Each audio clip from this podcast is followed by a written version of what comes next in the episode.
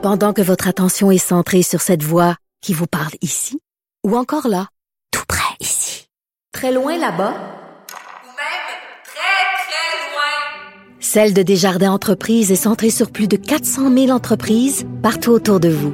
Depuis plus de 120 ans, nos équipes dédiées accompagnent les entrepreneurs d'ici à chaque étape pour qu'ils puissent rester centrés sur ce qui compte, la croissance de leur entreprise. Une quinzaine de garderies privées en milieu familial ont été euh, interdites d'opérer depuis avril 2018 à cause d'un propriétaire ou d'un proche qui aurait été considéré comme une potentielle menace pour les enfants. C'est assez préoccupant. J'en parle avec Sophie Forget-Bellec, présidente de l'Association québécoise des milieux familiaux éducatifs privés. privés pardon. Bonjour, Madame Forget-Bellec. Bonjour, Madame Peterson. Euh, disons tout de suite en, en, commençant que votre association représente quand même euh, plus de 300 garderies non régies.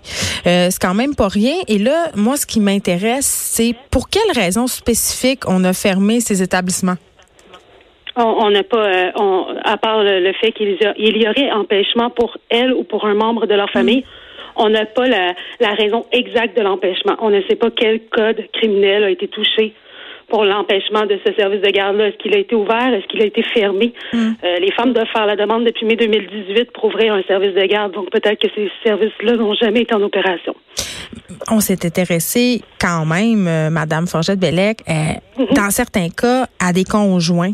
Euh, même certains membres de la famille des éducatrices, je pense qu'il y a des femmes, et vous l'avez bien dit euh, dans l'article de la presse euh, où il y en est question, il y a des femmes qui ont appris qu'elles ne vivaient pas nécessairement avec la personne ou l'homme qu'elles pensaient. Mm-hmm. Oui, je, je, je confirme qu'il y a des femmes qui ont appris les empêchements de leur mari. Mais lorsqu'on parle d'absence d'empêchement, il n'y a pas de délai. Euh, une absence d'empêchement reste dans le dans le dossier de la personne pendant toute sa vie. Donc, il y a des empêchements qui ont été créés il y a 40 ans, mmh. que le ministère de la Famille a autorisé en 2019 à ces, à ces hommes-là pour dire que la femme pouvait opérer un service de garde parce qu'il n'était pas un danger, malgré l'empêchement pour les enfants. Euh, comment ça a été accueilli dans votre milieu, ces fermetures-là? Euh, les fermetures, honnêtement, ils ne sont pas dans ils sont pas membres de mon service de garde. Ils ont toujours prôné la sécurité. Nous n'avons jamais été contre les absences d'empêchement obligatoires. Mm.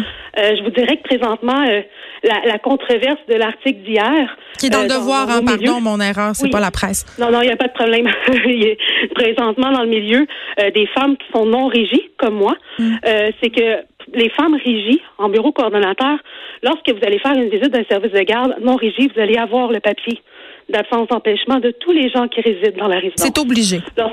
C'est obligé. C'est la loi du non reconnu. Okay. Lorsque vous allez dans un milieu de garde dit public, subventionné ou simplement reconnu par le ministère de la Famille, vous ne verrez jamais ce document-là.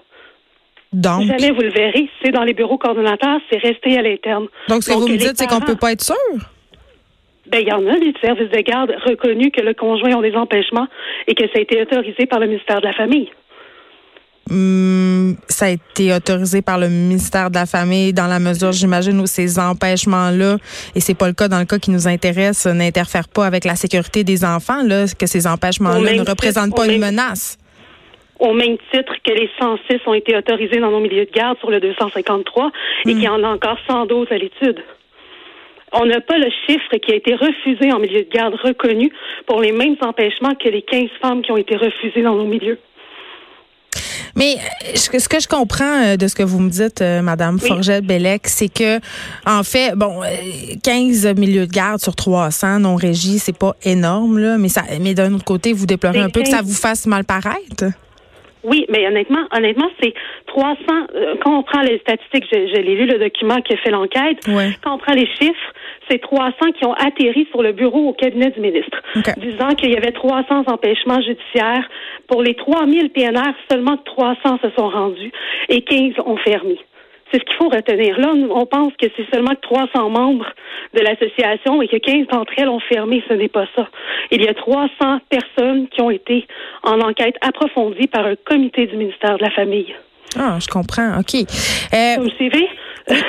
Non, mais c'est parce que c'est difficile à suivre pour les parents quand même, ne serait-ce que milieu de garde non régi, là, tout ça, c'est ça, ça demeure quand même alambiqué. Puis, tu sais, je vais être super honnête avec vous. C'est ça, ce que les parents voient quand ils lisent un article comme ça, c'est oh mon Dieu, mon enfant s'il va dans un milieu de garde non régi, il va être en danger. c'est malheureux, mais c'est ça. Il faut vraiment dire non reconnu, exact. pas non régi. Nous sommes régis par les lois 6.1 et 6.2 du ministère de la Famille. On est non reconnu par le ministère, mais nous sommes régis par ces lois-là. Je veux qu'on se parle euh, du projet de loi 143. Oui. Depuis avril 2018, euh, les propriétaires de ces garderies-là sont sujets à des obligations minimales découlant du projet de loi 143. Euh, votre organisation avait milité contre ce projet-là à l'époque. Pourquoi? Puis c'est quoi les mesures minimales? On avait, on avait milité pour euh, le ratio. Euh, le projet de loi tel qu'il était déposé, c'était quatre, incluant les enfants de la, la personne responsable du service de garde.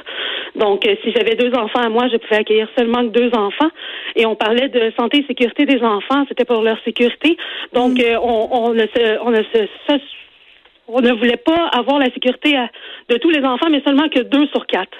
Donc, pour nous, ça fonctionnait pas. On a milité pour le ratio. On a milité pour nos enfants d'âge scolaire. Mm. qui rentre dans notre ratio. Mon fils a 8 ans, il compte dans mon ratio, même s'il est à l'école, s'il est malade à la maison avec papa. On a milité pour ça. On a milité pour le non-remplacement. Euh, même si la personne a les mêmes obligations que moi, elle ne peut me remplacer, sauf pour une urgence si j'ai à quitter d'urgence en attendant les parents. C'est ça pourquoi nous avons milité. Nous n'avons jamais milité pour les règles de sécurité minimales, que ce soit les sans empêchement, le RCR, une, euh, responsabilité civile professionnelle. Jamais on a milité pour ça. Euh, là, la CAC souhaite ramener les garderies non régies dans le giron de l'État. Vous en pensez quoi, euh, ça, Madame, de ça, Madame Forget-Bellec? Les discussions présentement avec le cabinet du ministre sont confidentielles. Ce qu'on peut vous dire, c'est que le ministre de la Famille veut un seul grand réseau, hmm. réseau pardon, et lorsqu'il dit régie, il ne parle jamais du réseau actuel. Mais on sait qu'on veut déposer un projet de loi au printemps, là, quand même. Oui, oui, nous sommes en discussion avec le ministre et pour l'instant, les discussions vont bien. Très bien. Sophie Forget-Bellec, merci. Vous êtes présidente de l'Association québécoise des milieux familiaux éducatifs privés. On se parlait par rapport à cette quinzaine de services euh, de garderies privées, en fait, en milieu familial, qui ont été interdits d'opérer parce qu'il y avait soit un propriétaire ou un proche euh, de, de l'éducatrice ou de l'éducateur en garderie qui était considéré comme une potentielle menace pour les enfants. Le retour